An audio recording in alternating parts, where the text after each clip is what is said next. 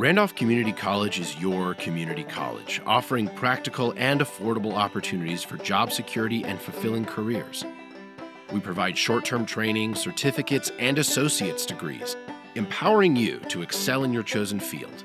With flexible options, we meet you where you are in your journey, helping you achieve your aspirations. Begin your journey at randolph.edu. Your career, your community, your college. Crash Radio is created by Rhino Leap Productions, a company producing theater, music, dance, and documentaries in North Carolina. Every episode of Crash Radio features local musicians, writers, and storytellers presented as a live event in Asheboro, North Carolina. The content is then edited for broadcast on WKXR 94.9 FM. The table offers locally sourced food in a warm, welcoming environment. For my daughter Dusty, the table is a symbol of acceptance, of sharing, and of fellowship. That's why she and her team are committed to bringing that symbol to our community in order to strengthen friendships and neighboring businesses alike, and to offer the highest quality food we can find. Come join us for a meal at downtown Asheboro, or if you'd like an event catered, you can find information on the website at thetablefarmbakery.com. And at the table, there's always room for one more. Our first guest is High Cotton, composed of Sean Patch and Lisa Dames, who are collectively High Cotton, playing classic country music from the 50s, 60s, and 70s, or as they like to say, country music that doesn't suck. A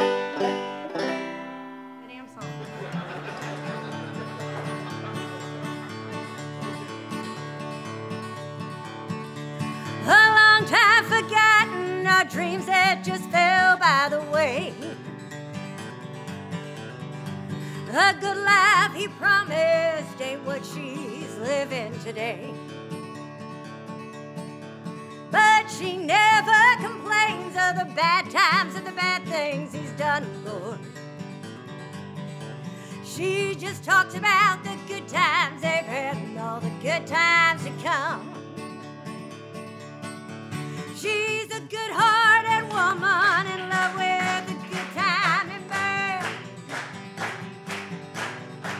She loves him in spite of his ways that she don't understand. Through teardrops and laughter, they'll pass through this world hand in hand. She's a good-hearted woman, loving a good time and man. He liked the nightlife, the bright lights, and good time and friends. When the party's all over, she'll welcome him back home again. Lord knows she don't understand him, but she does the best that she can. She's a good-hearted woman, loving a good time man. All right, come on. She's a good-hearted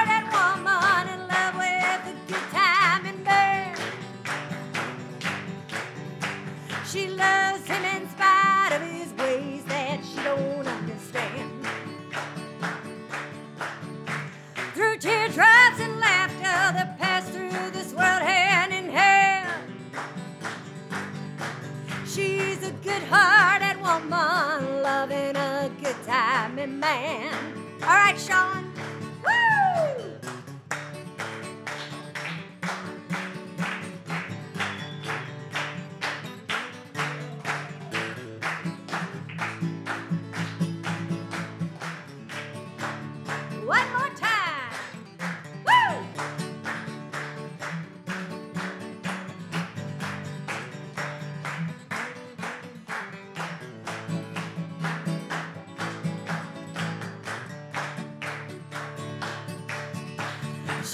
A good-hearted woman in love with a good time and bed. She loves him in spite of his ways that she don't understand. Through teardrops and laughter, they'll pass through this world hand in hand. She's a good-hearted woman, loving a good time and man. A good-hearted woman, loving a good time and man.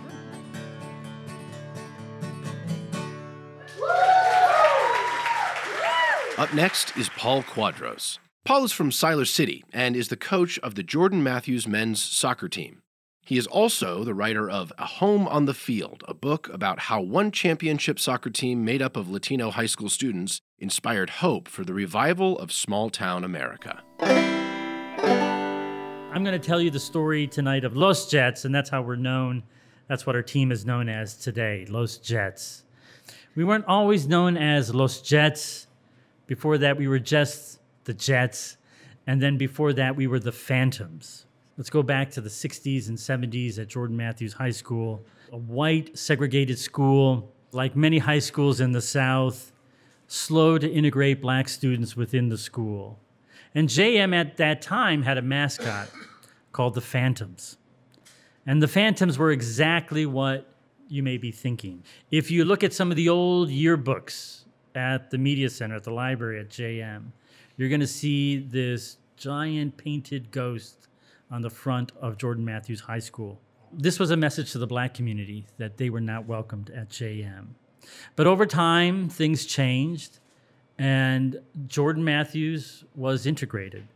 But the black students that came into Jordan Matthews could not accept and would not accept uh, playing under that mascot or at that school as long as the Phantoms were there. And so the Phantoms had to go the Phantoms became the Jets. Now, I don't know why that happened. Uh, they don't make jets in Siler City. There's no Air Force in Siler City. I don't, I don't think they're, they even, I don't think a jet even flies over Siler City. but jets it is. Flash forward to 2000, Siler City, and it's a different town.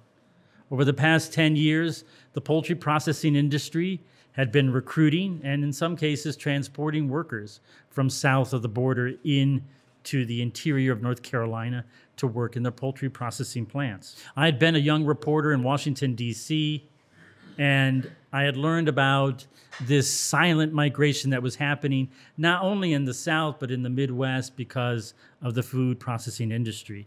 And that was a story I really wanted to write about. That's a story I really was into. When I moved to Siler City, uh, I met a group of young boys uh, who wanted to play soccer. Uh, soccer at that time in Siler City was seen as a nuisance, or these kids were seen as troublemakers. And so they came to me and they said, Hey, can you do something about this? Can we play somewhere? And so I formed a team with Chatham Soccer League of middle school boys, and uh, we started traveling around the triangle. And we were like this very, very different team because if you know anything about club soccer here in North Carolina, it's very, very suburban and very white. Other teams would sort of look at us and parents would look at us and go, oh, that's so nice. You know, soccer's so international. And but then when we started crushing these other teams, the parents weren't so nice anymore. Then it was, hey, can you go back to Mexico? the success of that club team, the boys uh, came to me again. They said, you know what? Uh, we don't have a varsity soccer program at Jordan Matthews High School. Can you do something about this? And I'm a reporter, I'm a writer. I don't get involved in things. That's not what we do. We write about things. But um, I thought about my own uh, life and career in high school, and I had played high school ball. And so I said, okay, yeah, I'll, I'll, take on this cause. I'll, I'll, I'll lift this banner up. And so for over three years, I worked pretty hard to try and establish a soccer program at Jordan Matthews High School. And it was met with resistance time and time again. We had a great band of kids try out for uh, the team. And among these kids was one kid named Sergio. And all the boys called him Lechero, which in Spanish means milkman. And uh, uh, he had four brothers. There was Sergio, he was the oldest. There was Miguel, who had a cleft palate. There was Santos, who didn't say much, but he would do everything I told him to do, which was really great for a coach. and then um, uh, there was Cucho or Jose, who could uh, score a goal from 40 yards out. He was an amazing player. And then the youngest was Jaime. All the boys made the team except for Jaime. He had this gimpy uh, leg that would not extend. And so he would try out every year, and every year I just couldn't put him on the team because it was just seemed too dangerous to be able to put a player like that. I mean, he could play in his own style, but he couldn't play at the level that I needed to for that team. And so every year he would still come out and try out and do his best, but uh, every year the answer would still be the same for Jaime. And uh, finally, when he got to his junior year and he tried out and he didn't make the team again, I finally just had enough. And I said, you know, I got to do something for this kid.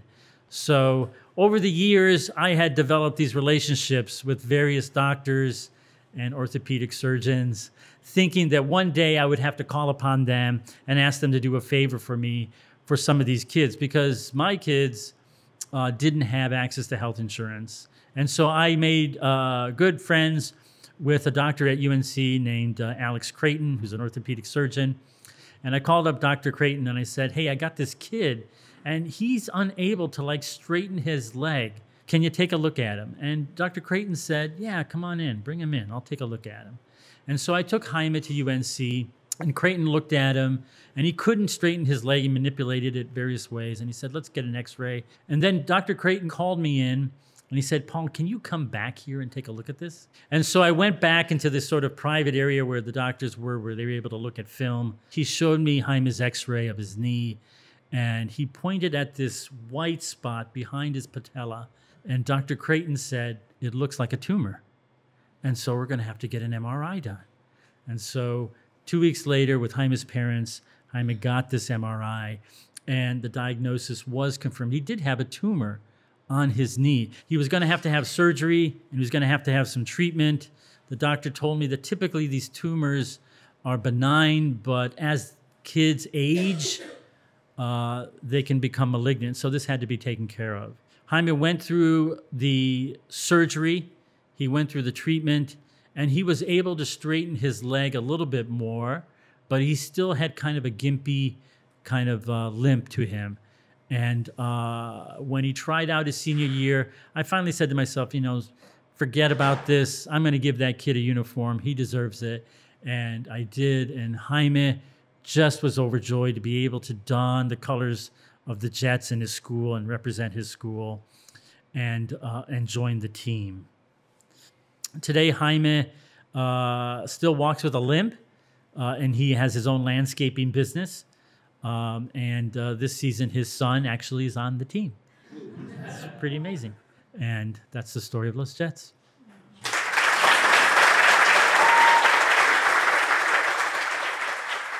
And once again, High Cotton.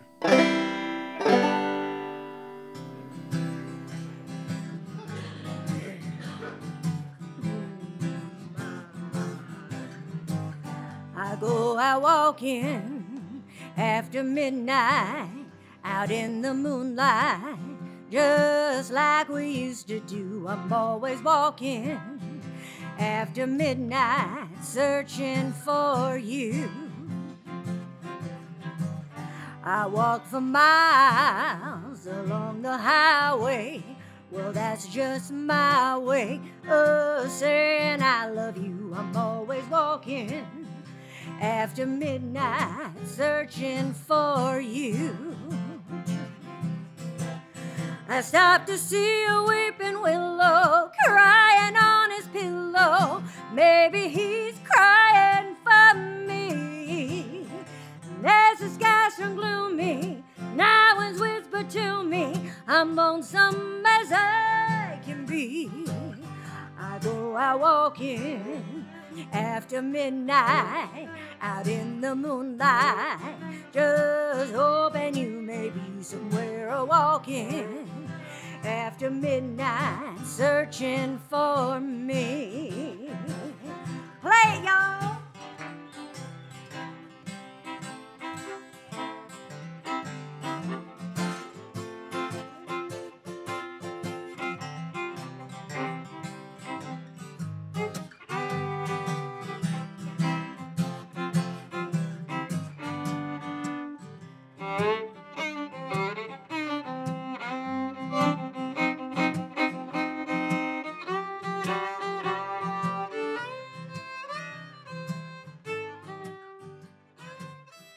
Thanks for listening to Crash Radio on WKXR 94.9 FM, produced by Rhino Leap Productions.